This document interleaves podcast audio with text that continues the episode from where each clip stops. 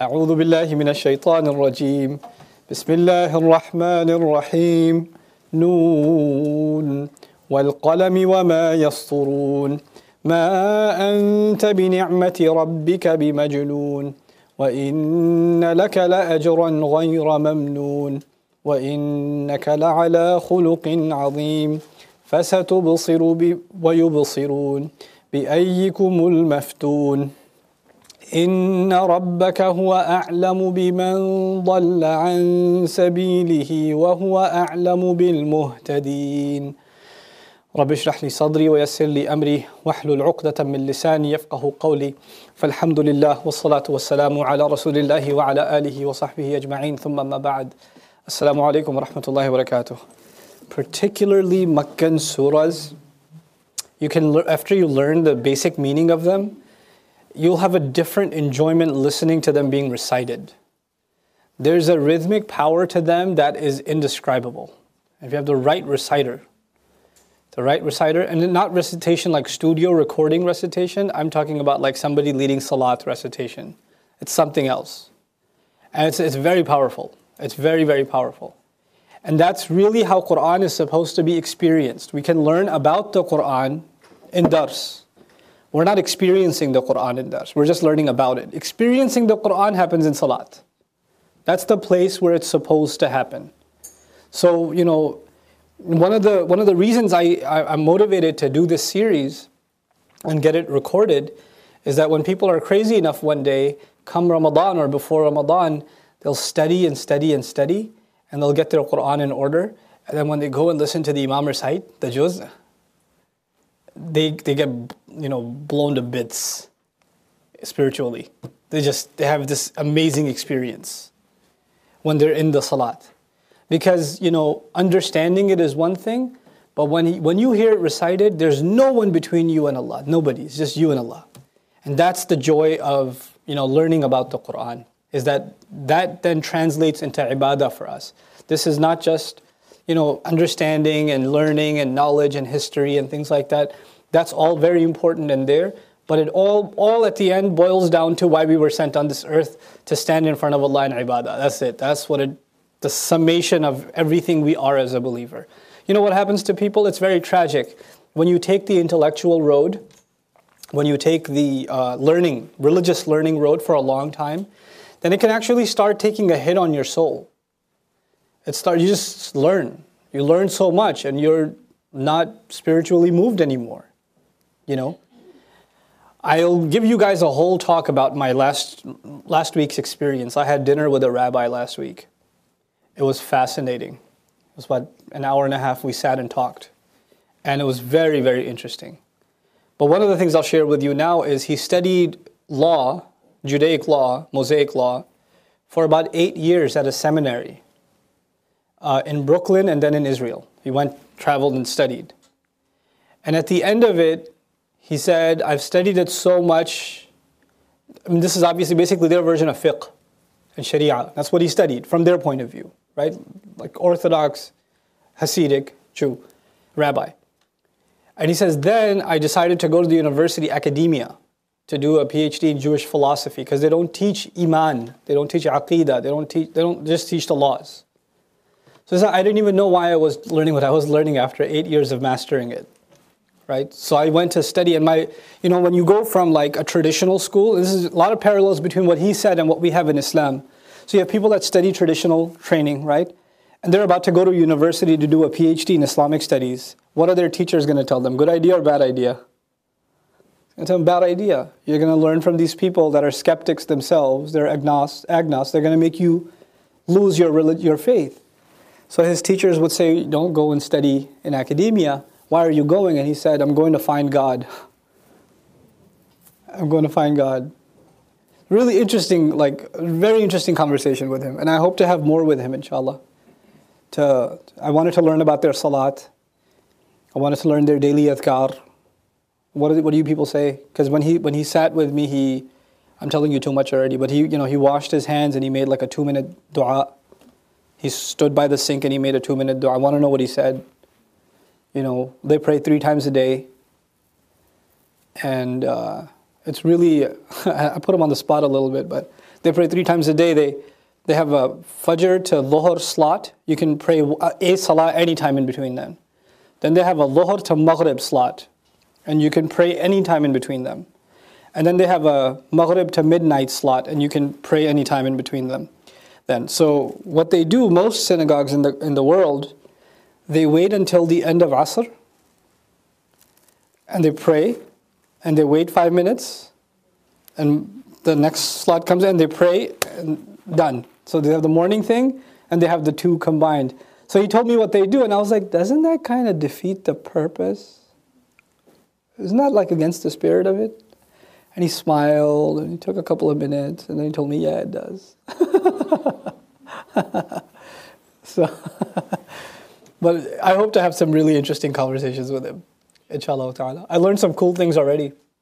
He really wants to learn about Islam. And um, I, I can't help myself. I'll tell you one more thing. Oh man, are they racist? Oh man. At least those people in the restaurant. I can't speak about the entire Jewish people. I don't know we went to a kosher restaurant in Dallas, Texas. So me and a rabbi are sitting, it's like a joke waiting to happen, right? A rabbi and a Muslim guy sitting in a kosher restaurant talking about religion. So he's a rabbi, he's a scholar, you know, everybody knows him in the community. So people are coming over saying shalom, how's the kosher, whatever, you know, they're having conversations with him. And you know, it's a tiny little table. So it's me and him sitting there. And so they say hello to him, say, hi, how you doing? They don't even look at me. One guy did that, I was like, okay, he didn't hear me. The other guy came from behind me, sat in, not in front of him, sat in front of me, like stood in front of me and talked to him. I was like, hey, how you doing? He didn't even look, just went.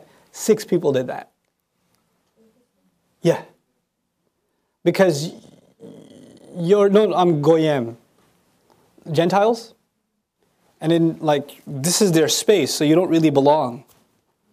You don't really belong here, and you, we don't acknowledge you and even the rabbi told me that we have a really deep, deeply, you know, seated hatred for Muslims. It's brewed into us, fear and hate of Muslims, which is not that different from us, but it's much. I mean, it's. We would. I. I don't think. I don't know. I don't know any Muslim in America that somebody would come and say hello and they wouldn't say hello back. I don't know that that would happen with Muslims. I don't think so. I'm pretty sure it wouldn't. I mean, you have to be really like psychotic to do that. But we, uh, there's a minimum human level of adab you know, so I really appreciated his courage in meeting me in a public space, in his space, and making it known that he's meeting a Muslim. It's, it's a courageous act on his part. It really is.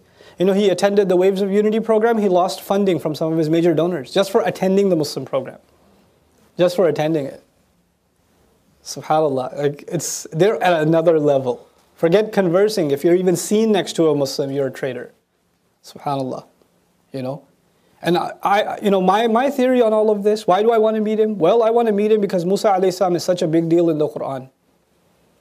He's so important in the Quran. Nobody's talked about more than Musa alayhi Did you know the five books of the Jewish Bible? You, you know, Torah, five books. Four of them have to do with the seerah of Musa. Four of them. And when these ayat were revealed about Musa alayhi who was listening? More than anybody else. The Jews were. Didn't they already know about him? And isn't it true then that four out of five books of Torah, which is much bigger than Quran, it's much, much bigger than Quran. Didn't the Quran take a summary of Sirat Musa and put it in the Quran? So what did Allah choose to mention and what did He not mention? What did He not that they knew? Even if I don't agree with what I find in their Bible, I want to know what they have to say because that's how they were thinking when they heard Quran. They had their own religious training in which they knew about who Musa salam. For example, just a small thing came up in conversation. When he went to the mountain, he was by himself herding sheep. I was like, no, he was with his family. He said he was by himself herding sheep. He saw a fire. I was like, I went by himself. It was a family trip. He goes, really? I was like, yeah.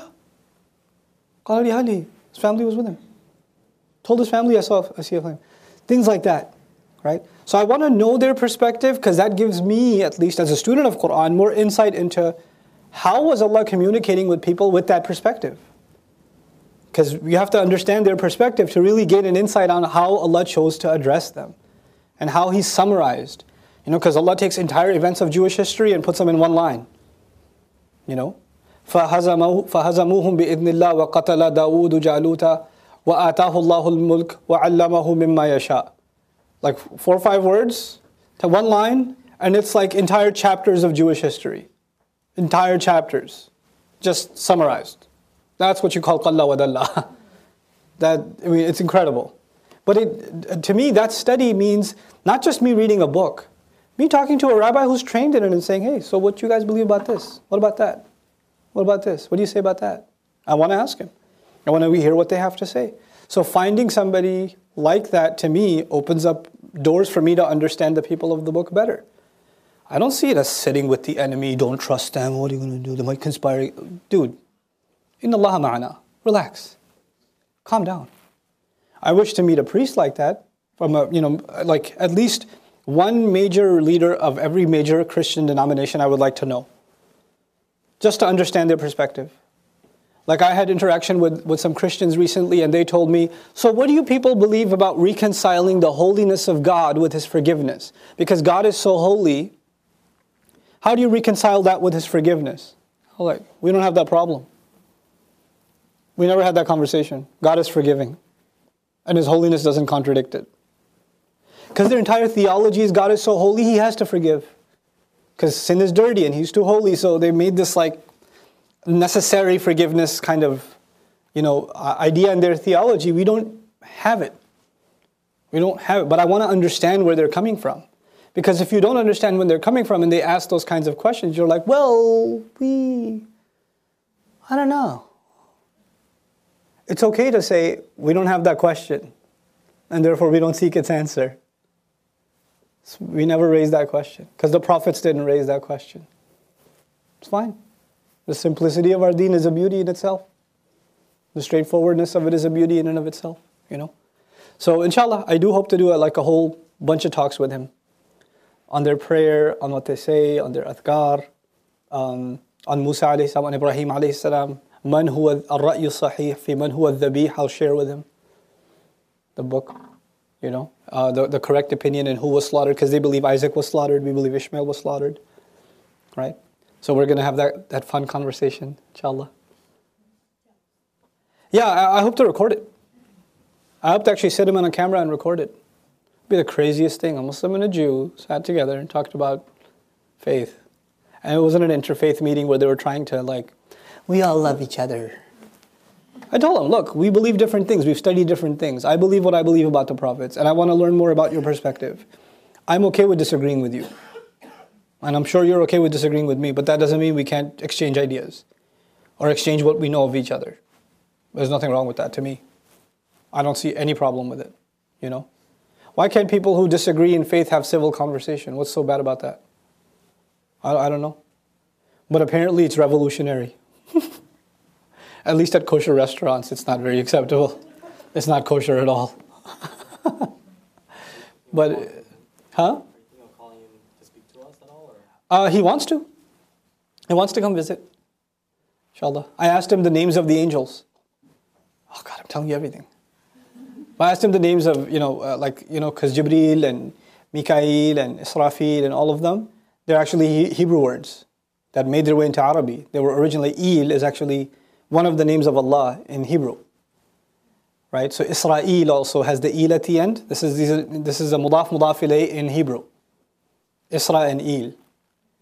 And Isra is actually a uh, verb turned into a noun. It's a fi'l mudari' turned into a noun from, from Hebrew. It means struggle with God.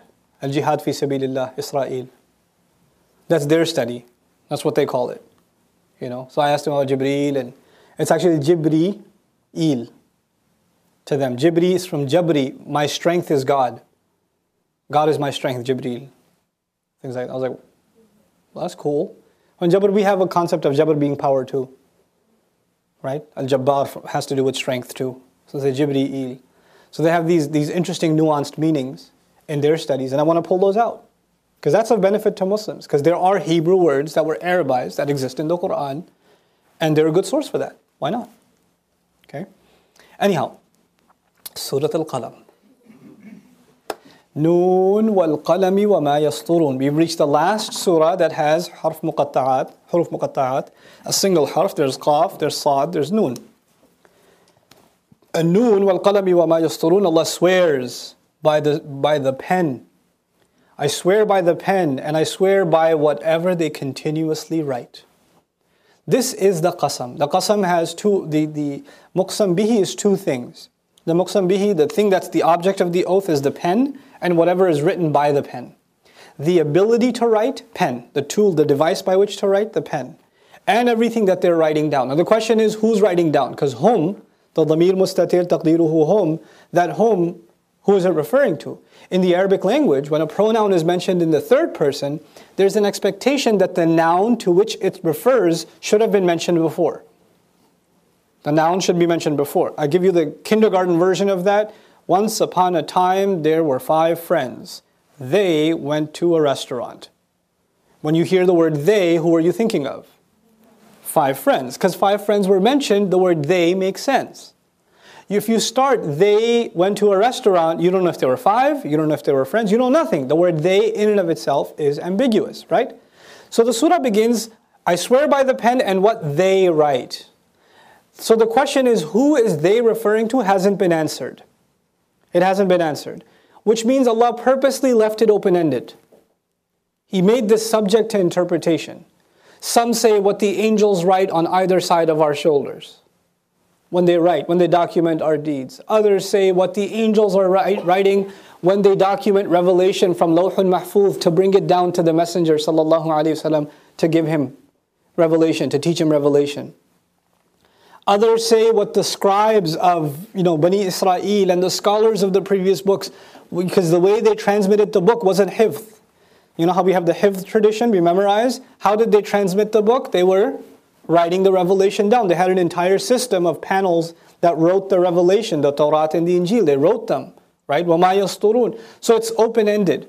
But also, we have to keep in mind what it's referring to. This is the object of the oath. And as I've explained to you, the object goes on to prove the subject of the oath, the muqsam alayhi, the jawabul qasam. The jawabul qasam is ma anta bi ni'mati rabbika bi majnoon. You, by the special favor of your master, are not insane at all. I swear by the pen, I use the pen as a proof, and I use what they write as proof that you aren't insane at all. That's the bottom line of what's being said. Without the grammatical nuances, that's the bottom line. What does it mean? The, in the past tense, what it means in what they continually have been writing and continue to write, the Jews and the Christians, and their scripture, and what they've documented, has enough proof already that what you're saying is a confirmation you're not insane. The, the moving pens have themselves become a delil of you, sallallahu alayhi wasallam. The centuries of Jewish scholarship up until that point became a proof of Muhammad sallallahu alayhi wasallam by Allah saying noon wal qalami wa ma yasturun as a one perspective. Another perspective is how many books, how much will be written. Yasturun mudari' covers not only what is being done now, what could be done, yashmil fihi al mustaqbal, right? The future is held in it too. How many books of scholarship? How many documents? How many books of fiqh? How many books of tafsir? How many books of aqidah? How many books of Islamic sciences are going to be produced as a result of this revelation?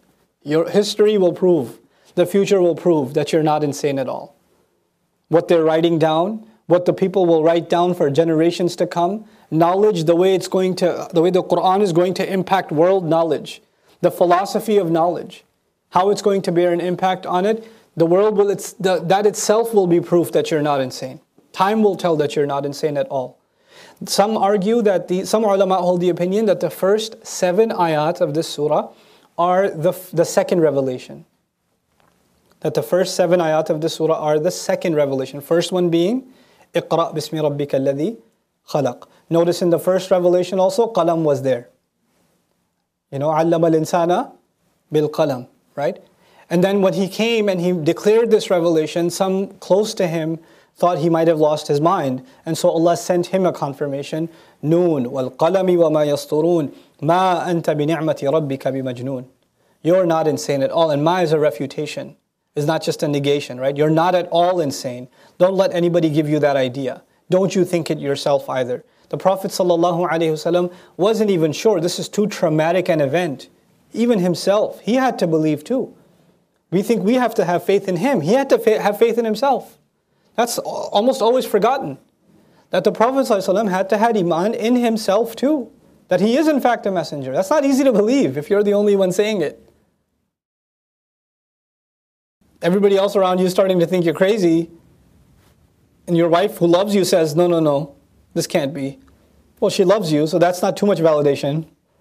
It's good support, but it's not, and everybody around you, the elders, the wise, people you've looked up to your whole life are all telling you you're crazy.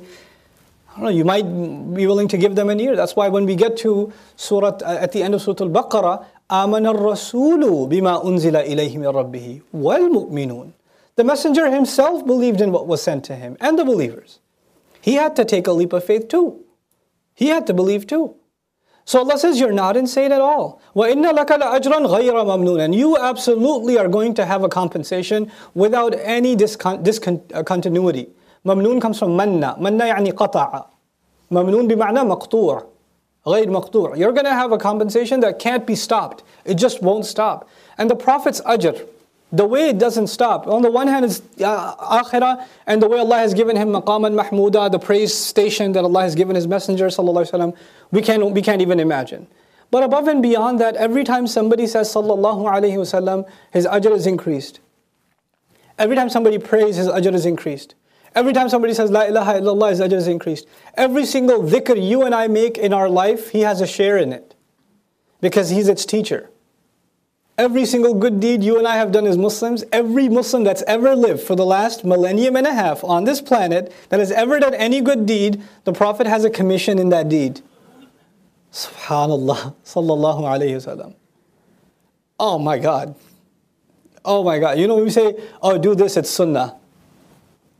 Do that, it's sunnah.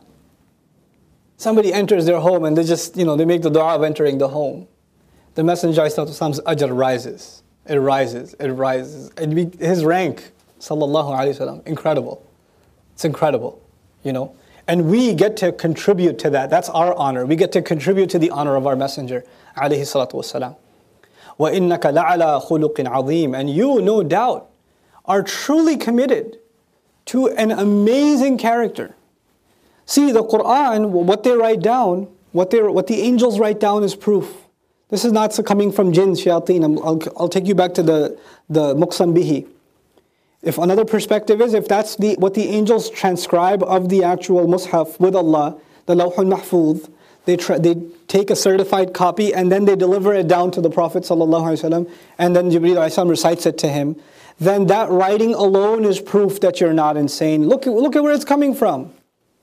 It's coming from the sacred pen, it's coming from that writing, and it's written in straight lines. وَمَا يَسْطُرُونَ and on top of that, here's another proof that you're not insane at all. وَإِنَّكَ لَعَلَى خُلُقٍ عَظِيمٍ And you, no doubt, are committed to a very high character. You see, this ayah is proof that Allah Himself, subhanahu wa ta'ala, is impressed with the characteristics, the personality, the eth, the morals of the Prophet ﷺ before wahi. That's really important to note. Allah praises the morals of the Prophet ﷺ before he became a prophet. And uses that as one of his proofs for his truthfulness. The fact that he's not insane is further validated by his awesome character as a person, as a human being before Islam even. إِنَّكَ لَعَلَى خُلُقٍ عَظِيمٍ And khuluq is usually how you deal with khalq. Khuluq is how you deal with what's khalq? Creation. Your dealings with creation make up your khuluq you have great khuluq. You know how we say husnul khuluq?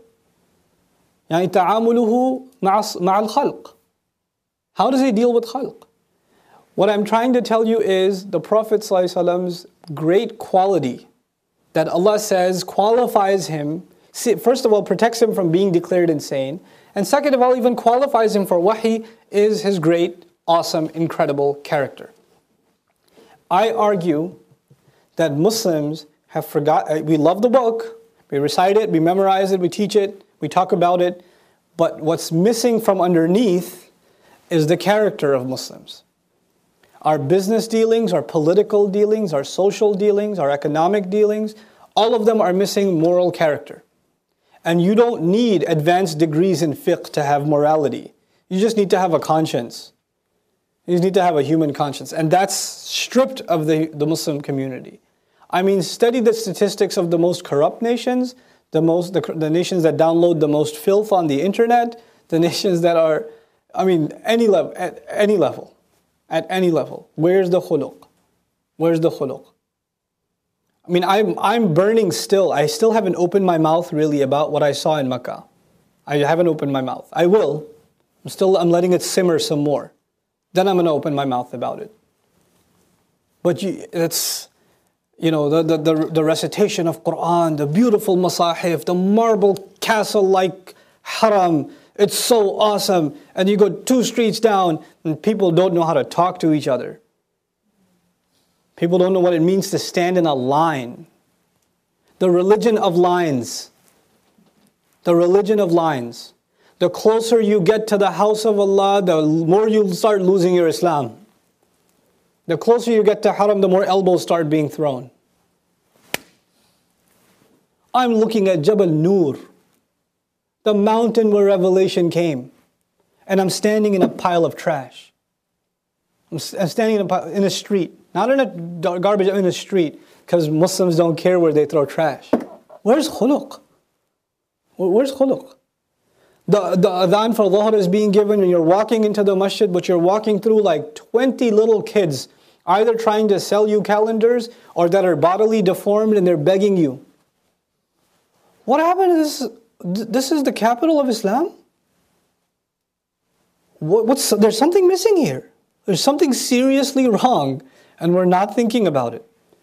You know? I met, a, I met a Pakistani driver. I don't know if I told you. The guy started crying his heart out. We had an hour and a half drive from Medina, or no, from Mecca to Jeddah to the airport. The guy started like he has nobody to talk to. It was just me and him in the car, in the van. And he's crying his heart out. He's like, you know, there's some neighborhoods I can't go there because they know that they look at you and they know that you're Desi or whatever, and they throw rocks at you. And I was like, no. He's like, yeah, I've replaced my windshield twice. I can't take contracts in that neighborhood. I was like, what neighborhood is that? It's not in Makkah, is it? He goes, yeah, Makkah. I was like, no. Makkah? It can't be. He goes, yeah. I was like, which neighborhood? You know those apartments right under Jabal Nur? Don't go there alone. I was like, oh, my jaw dropped. That mountain is a witness. That mountain's not going to testify. That mountain's not going to testify. Quran came there. The, the religion that came to clean up humanity. Subhanallah. Our, our deen is founded. The messenger was chosen because of his awesome character. It's gone. I don't blame like Meccans alone. The, the ummah, just the state we're in. Just the state we're in. Subhanallah. We just, where there's so many fundamentals missing. Just the basic, basic things. And we have to revive وَإِنَّكَ لَعَلَى خُلُقٍ عَظِيمٍ This also addresses another modern, uh, you know, fake controversy. We have to take Quran seriously. But Sunnah, I mean, come on, it's not really that important. Or let me tell you how people that don't want to come out and say it, say it. Is that in the Quran or is that a hadith? So you say something, is that really in the Quran or is that a hadith? That's their way of saying, if it's not in the Quran, then don't bother me with it. Right? Allah didn't just validate the Quran itself. When He said, قَدْ أَنزَلْنَا إِلَيْكُمْ ذِكْرًا What was the ataf bayan of it? Rasulan. Right after Rasulan.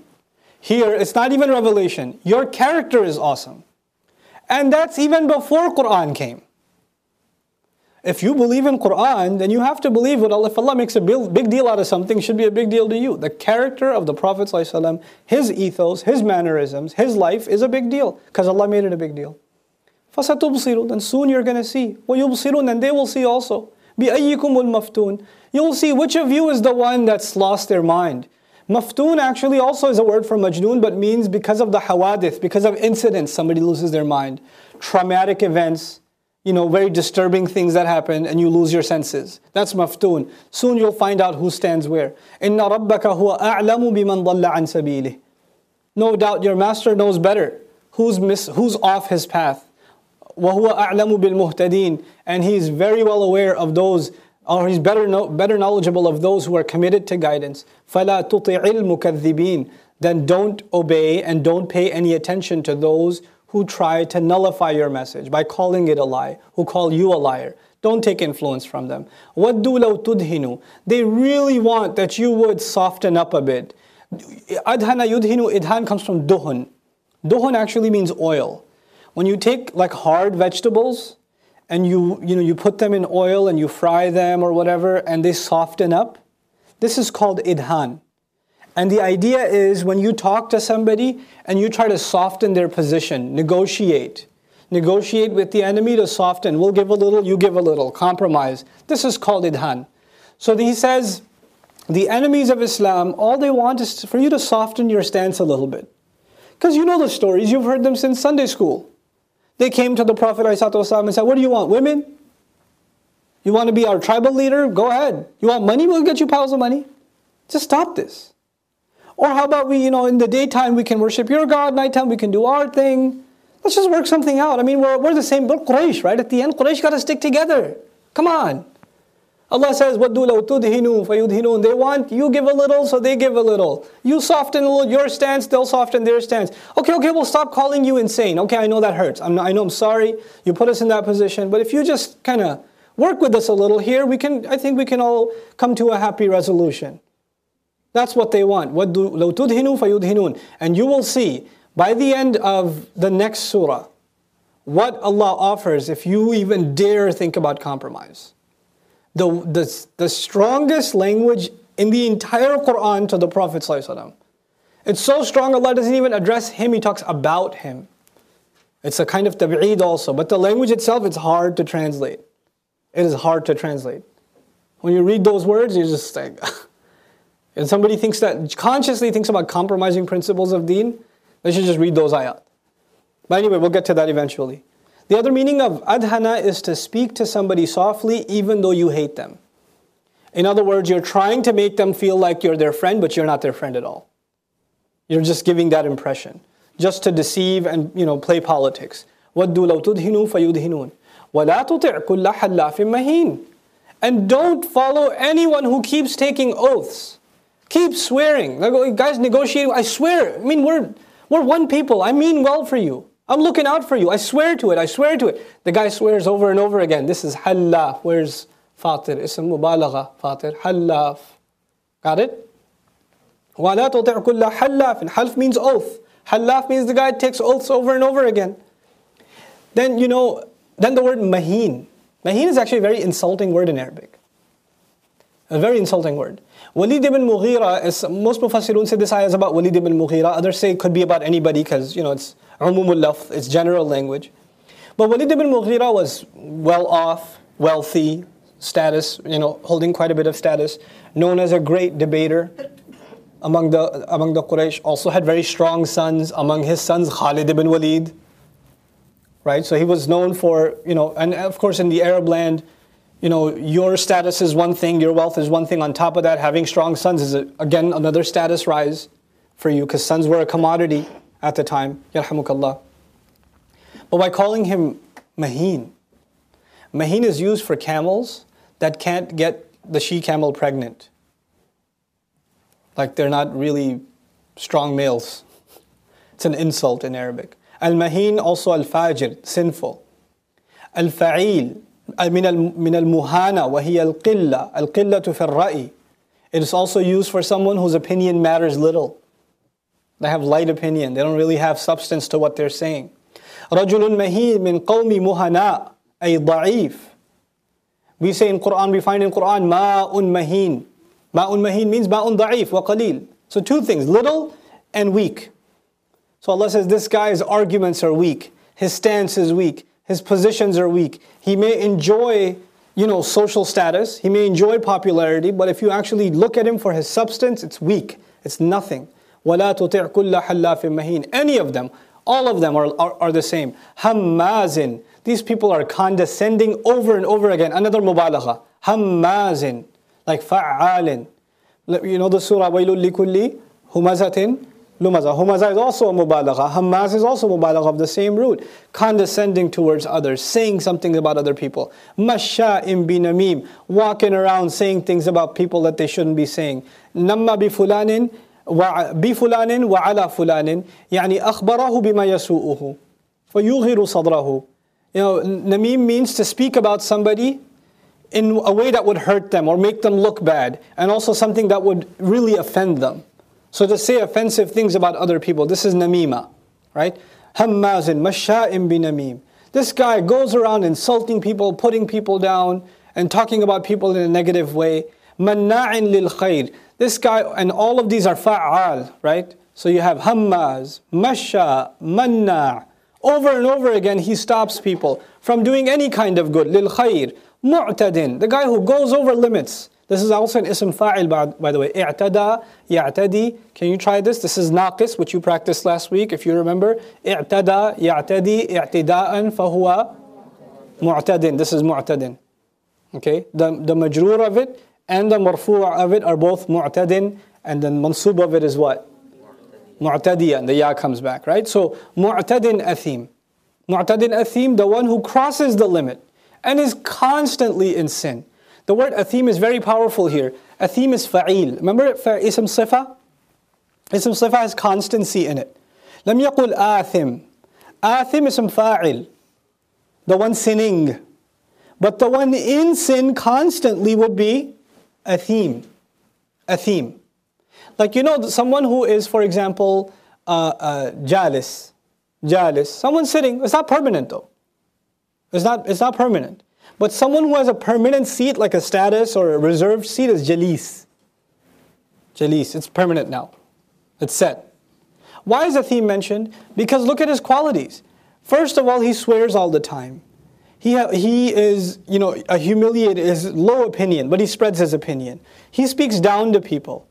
He goes and spreads rumors about people or says bad things about them. He forbids others from doing good. He crosses limits. In all of these things, is the evil limited to himself or goes to others too? It goes to others. So even when he's sleeping, the consequences of his evil are spreading. He's constantly in sin.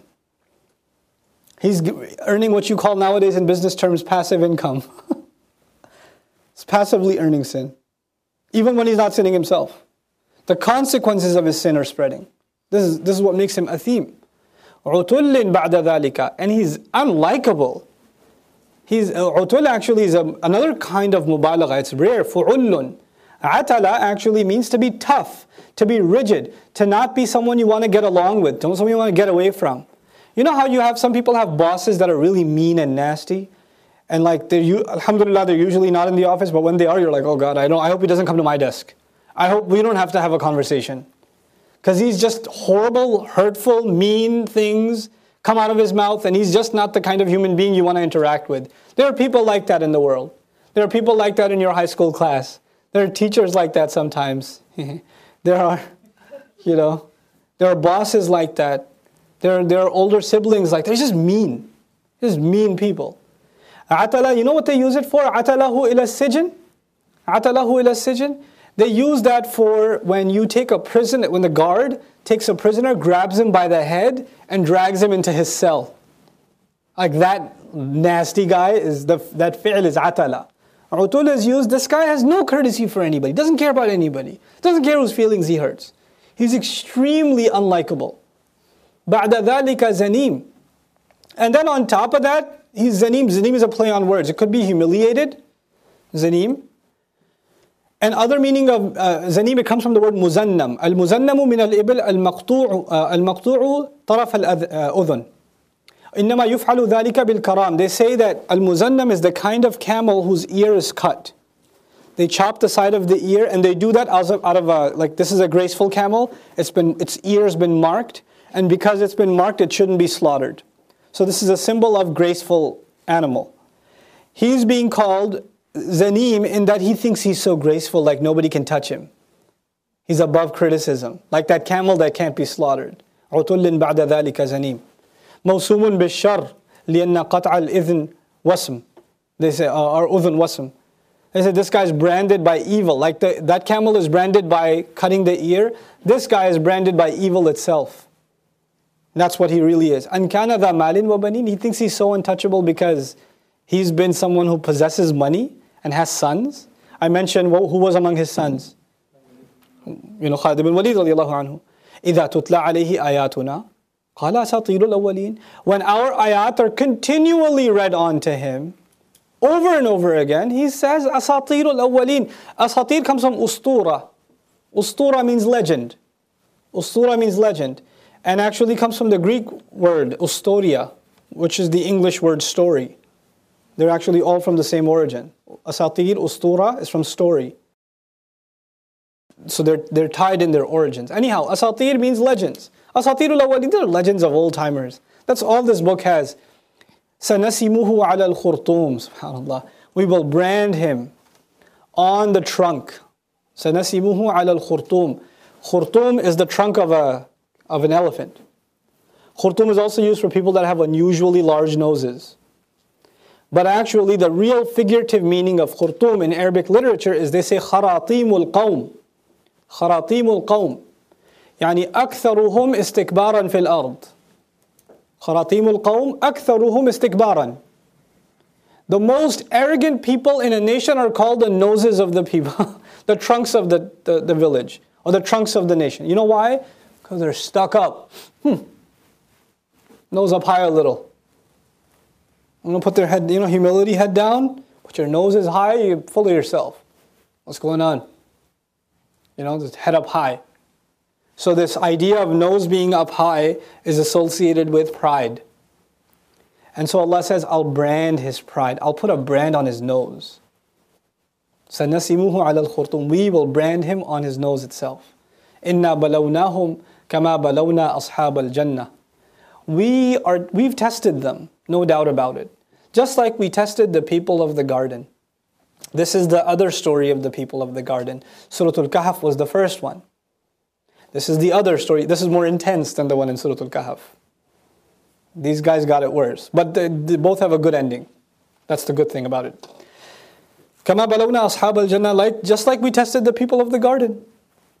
إذ أقسموا when they swore ليصرمنها مصبحين they are going to chop it all up meaning the garden they're going to cut everything down when the when they rise up in the morning مصبحين is hal here أصبح يصبح إصباحا مصبحين the ism fa'il usually comes as a hal so as they rise in the morning they're going to cut everything up now sarama in a sarim is one of the words for sword or machete like a blunt sword and this is the kind of thing that's used for cutting out fruit and branches and farmland, like when you're gonna harvest day, basically.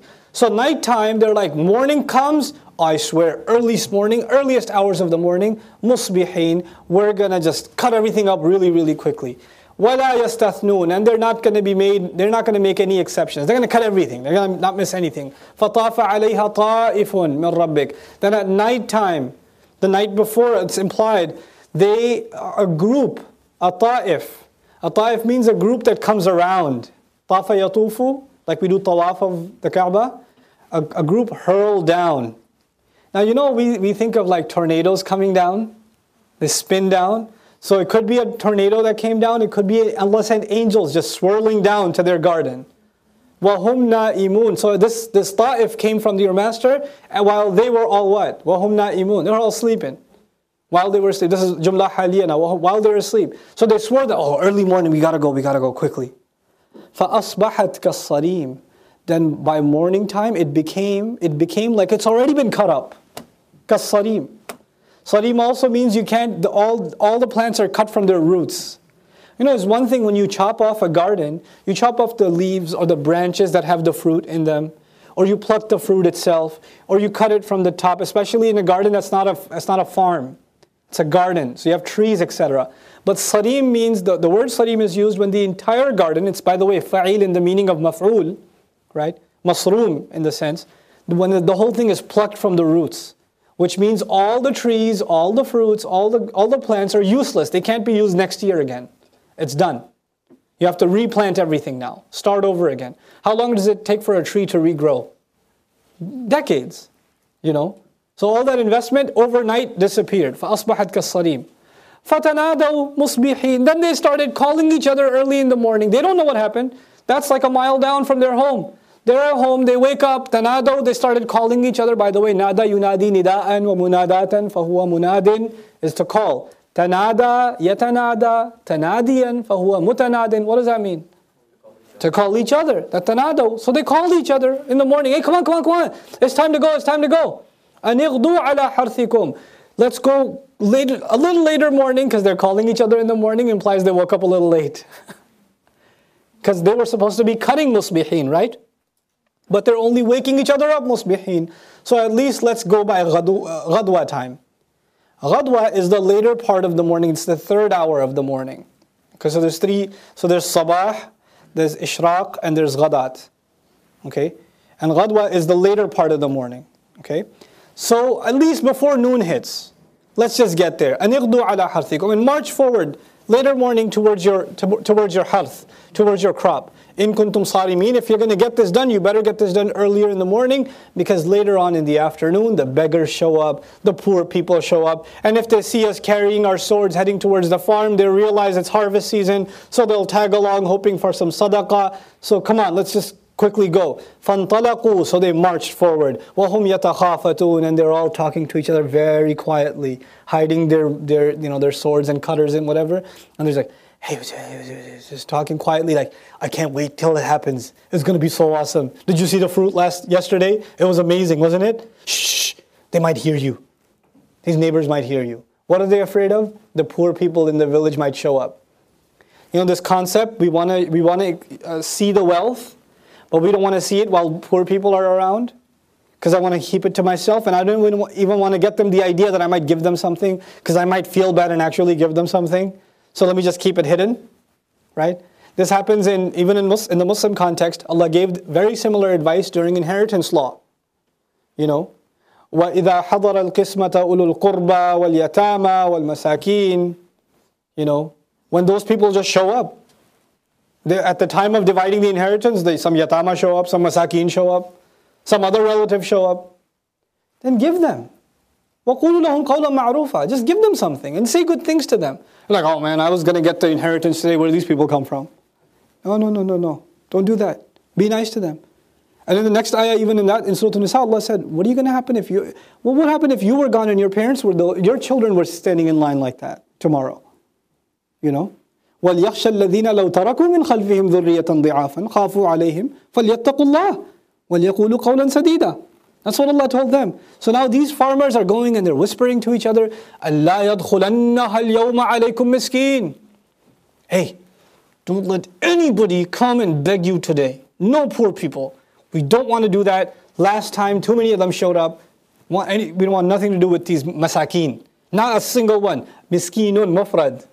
La yadkhulanna, it's a strong warning, like they're whispering to each other. One guy grabs the other's arm. He says, not, not la yadkhul. La yadkhulanna. Not this time. Alaykum miskin. And they don't want any one of them to have any connections with poor people because if one shows up, he might bring his friends. And if one shows up and gives, the other might feel the social pressure to give. So nobody give anybody, okay? They're warning each other, very strong warning. وَغَدَوْا عَلَى حَرْدٍ قَادِرِينَ And they march forward late in the, later in the morning with ala hard. This is, a, this is again a kind of hal, to leap forward, to go look angry. You know, somebody's going to work or going towards something and they look angry.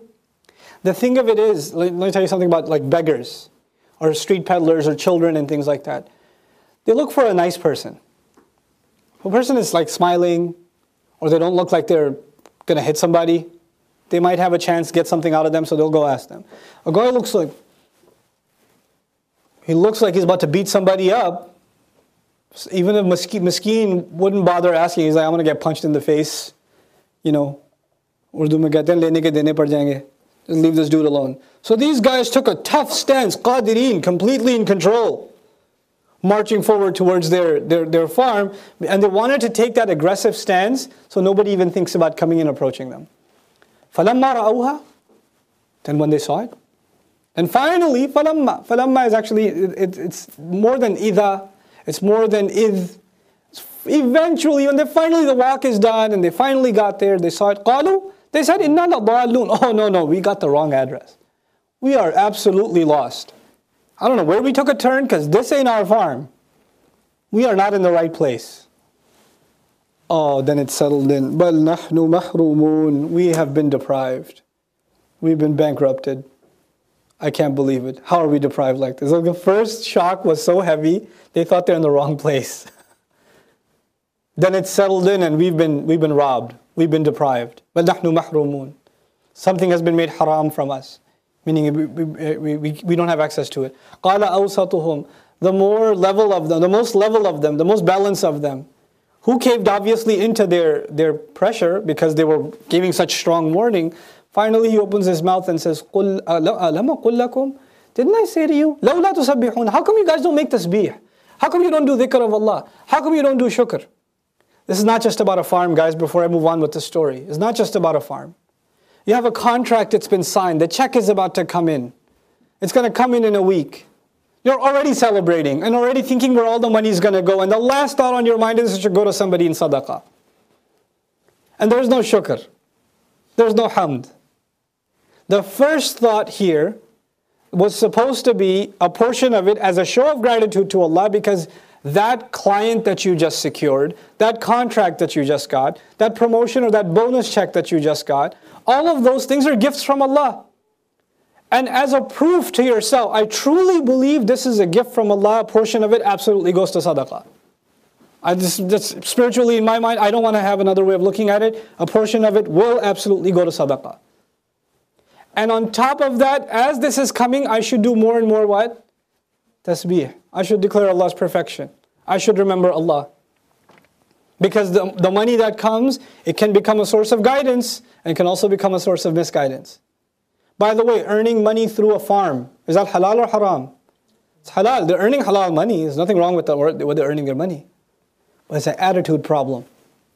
They, not, a, not a single fiqh site in the world will tell them that they earn haram money. No mufti will tell them that. There's an ethical, there's a moral, there's a character problem. They don't want to give a part of it. And they don't want to remember Allah. These are spiritual issues. And Allah takes those spiritual issues and sometimes teaches very hard lessons. It's like these people, the only way they would have learned is when all of their wealth is taken away, then they realize it was coming from Allah. So if you don't want that to happen to you, realize before it happens to you, it's coming from Allah. Have a portion of that for the poor. You know? It's a very important thing to instill in ourselves and into our children also that whenever they give a gift, a portion of it should be given to sadaqah. It's a good habit to just build in a, in a personality. It's a good habit. Like they get, you know, in Desi they get Eid. $20.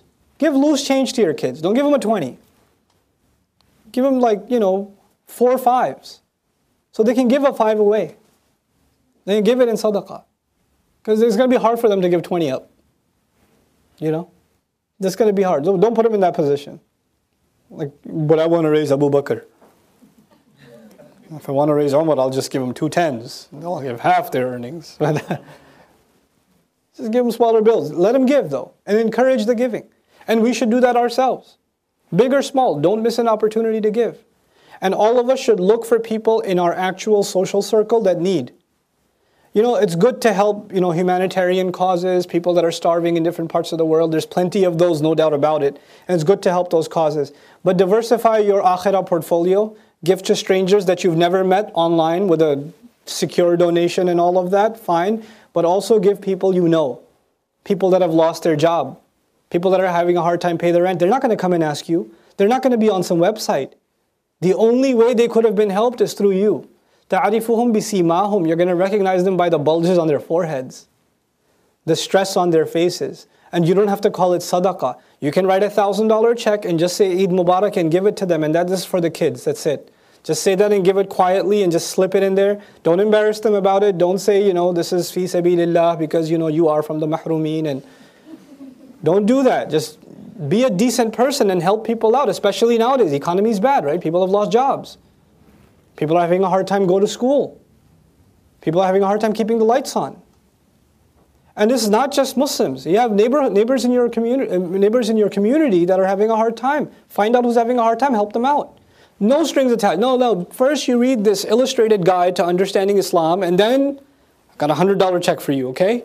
No, no, no. Don't put conditions on it. Don't attach it to da'wah. You just do this because you should do this. You should help people. That's it. That's an, that's an act of ibadah in and of itself, not necessarily tied to da'wah, not tied to anything else. قال أوسطهم ألم أقل لكم لولا تسبحون قالوا سبحان ربنا إنا كنا ظالمين Then they say سبحان how perfect our master is. We were the ones that were wrong. فأقبل بعضهم على بعض يتلاومون Then they started facing each other, blaming each other, sharing the blame. تلاوم يتلاوم what? تلاوما فهو متلاوم متلاوم From لوم, لوم means blame. لama يلوم لوما means to blame. They started blaming each other. It's your fault. I knew you were the one that woke late, woke us up late. You were the one who didn't get up. This and that. And they're just all going back and forth. And finally they realize, they come to their senses. قَالُوا يَا وَيْلَنَا They say, oh, I don't know how to translate Ya waylana. Sorry.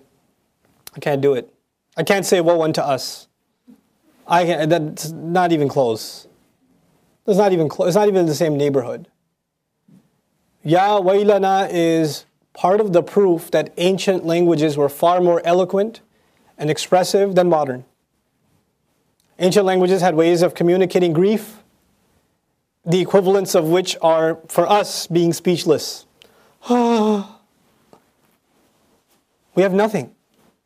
We don't, woe unto us is not what this is. Nobody says woe unto us when they're serious and they're seriously grieving. You know? They don't say that. They wail, they cry, they scream. Ya wailana. Wail, by the way, the most uh, uh, uh, unimaginable, horrific punishment. The worst thing possible has happened to us. Inna kunna taghi. No doubt. We were the ones that were rebelling all along. Asa rabbuna an yubdilana khayran minha. Perhaps our master will replace for us something better than this garden. So at the end of it all, they're still tawakkul. They turn back to Allah. And of course, because the garden had been uprooted, the only one who can bring that back is Allah.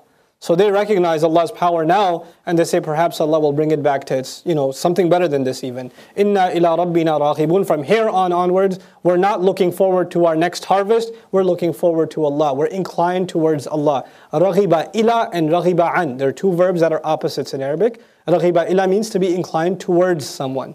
Raghiba an means to be turned away, to, rep- to be repelled from someone. You don't want anything to do with them. Like when people don't want anything to do with the legacy of Ibrahim alayhi salam, Allah says, وَمَنْ يَرْغَبُ عَنْ مِلَّةِ إِبْرَاهِيمِ إِلَّا مَنْ سَفِيهَ نَفْسَهُ Who would turn away from the legacy of Ibrahim?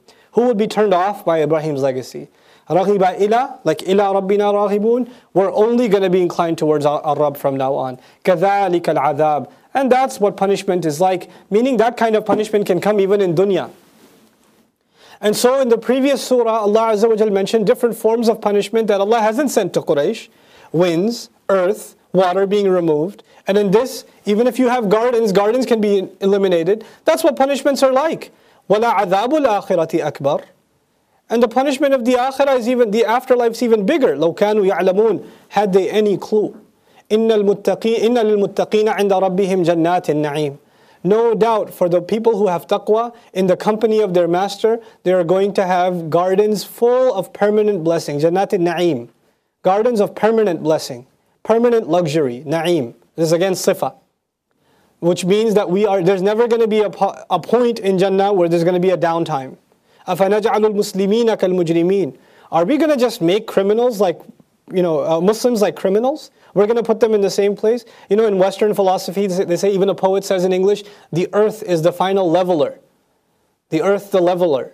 What does that mean? All human beings, whether you were a king, you're a queen, you're a janitor, doesn't matter. Once you're done, you are still under the earth. You're, we're all equal under the earth. But Allah says, no, you're not. It just looks that way. People will go under the earth, but the Muslims and the criminals will not be the same. أَفَنَجْعَلُ الْمُسْلِمِينَ كَالْمُجْرِمِينَ مَا لَكُمْ كَيْفَ تَحْكُمُونَ What's wrong with you? How do you make that decision? How do you make that call? Amlakum kitabun? Do you have a book? Fihi tadrusun, in which you study? You study these conclusions? Inna lakum fihi lama takhayyarun. And in that book, there is all the things that you choose, that you get to pick. In other words, you come up with a worldview of your choice because you're the owner of the ultimate truth. Am lakum aymanun alayna? Or are you so deluded that you have an oath? a contract, a, uh, you know, a promise from God, from us, binding upon you, balighatun ila yawmil qiyamah, that extends until, and is that contract, that oath is mature until the day of judgment. Do you have some kind of security from me that I'm not going to punish you? Inna lakum lama tahkumun. And whatever decisions you're making are going to go in your favor. Lakum lama tahkumun. Salahum. Ask them. Ayyuhum bidhalika za'im. which of them has such confident assumption about these things? Which of them has absolute proof in their worldview? Am lahum shuraka? Is it the case then they have other partners, others that can help them out on Judgment Day? فَلْيَأْتُوا بِشُرَكَائِهِمْ Then let them bring their partners, in kanu sadiqin, if in fact they're telling the truth. يَوْمَ يُكْشَفُ عَنْ سَاقٍ The day on which the, you know, the saq is the front part of the foot, the ankle. When that will be exposed, when the ankle will be exposed. This is from the mutashabihat of the Quran. And there is a figurative origin to it. They say قيل أصله من قامت الحرب على ساق أي ظهرت الشدة the one when somebody shows their ankle, meaning they're mar- to, marching towards the enemy, and they rise their you know, their pant or whatever rises as they're running towards the enemy. The ankle is exposed, which means they're about to attack. That's one, the way, one way it's implied. Another is it's some form of Allah Azza wa Jal showing His tajalli on Judgment Day, showing His glory on Judgment Day that we cannot understand now. So we just leave it be. يَوْمَ يُكْشَفُ عَنْ سَاقٍ But when Allah manifests His glory and His power, then وَيُدْعَوْنَ إِلَى السُّجُودِ And they will be called to do sajda. When people see the glory of Allah, people are going to fall in sajda. But these people, فَلَا يَسْتَطِيعُونَ Even though they're going to be called to sajda, they won't be able to do it. Allah will not give them the ability to do sajda even when His glory is manifest. خاشعة أبصارهم Their eyes are going to be filled with terror. خاشعة أبصارهم ترهقهم ذلة Humiliation and burdens. Burdens, back breaking, back bending burdens are going to get piled over and over and over them, one after the other. Rahaq is layers of burdens. Rahaqahul amr, they say when you have too many problems and you're buried under them. Rahaqa, this issue buried him. He can't deal with it. ترهقهم ذلة These back-breaking burdens are going to stack up on top of, top of them. وكانوا يدعون إلى السجود And these وقد كانوا يدعون إلى السجود And these were the very people that used to be invited to do sajda. They used to be invited to put their pride down. وهم سالمون And they were well and sound. They were totally fine. They were completely capable of doing so. فَذَرْنِي Meaning Allah says now they're impaired, right? Now they're paralyzed, they can't make sajda. But they were salim before, they were totally fine before when they had the option of making sajda. فَذَرْنِي Then leave me. وَمَنْ يُكَذِّبُ بِهَذَا الْحَدِيثِ And whoever lies against this speech, whoever calls this speech a lie, leave me and him. You know, this leave me is actually the, one of the worst manifestations of anger. Allah says, leave me with this one. Let me deal with him myself. SubhanAllah. سَنَسْتَدْرِجُهُمْ مِنْ حَيْثُ لَا يَعْلَمُونَ We will raise them rank by rank by rank, take them up the ladder little by little by little, from where they can't even, they won't even know. What is, this concept of istidraj is something that got coined in Islamic philosophy and scholars talk about it often. Daraja in Arabic is to go up the stairs. Daraka is to go down the stairs. So when you're going levels and levels and levels lower, then daraka. Like إن المنافقين في الدرك الأسفل من النار. Right? But darajat, يرفع الله الذين آمنوا منكم وعملوا الصالحات درجات. Daraja goes up, daraka goes down. Now, nastadrijuhum is to slowly take someone up the ranks. So this guy has wealth, Allah gives him more wealth, more power, more status, more wealth, more power, more status. And the more wealth he gets, the more sins he does. The more power he gets, the more sins he does. The more opportunity he gets, the more evil he does. And Allah says, do it, go ahead, do it. Take more, take more, take more. We will bring them up. And by the way, the higher up you go, and then the ladder is pulled from underneath you, the harder your crash. So Allah says, yeah, yeah, let, let me, leave me with him. Let him do some more. Let him dig his hole deeper. Well, you know, And I will fill them with hope. I will fill them with hope. And I will give them extra time. Amla yumli also means I'll give them extra time. Inna kaydi mateen. My plot, my plan, and my scheme against them is powerful. It's unbreakable. Mateen is used for like, like you know, they say hablun mateen, a rope that can't be cut, a rope that doesn't break, like the anchor to a ship. It doesn't break. That's mateen. Okay. So in kaydi mateen, my, pla- my plan is uh, uh, undamageable. Am tas'aluhum ajran? Are you asking them for money?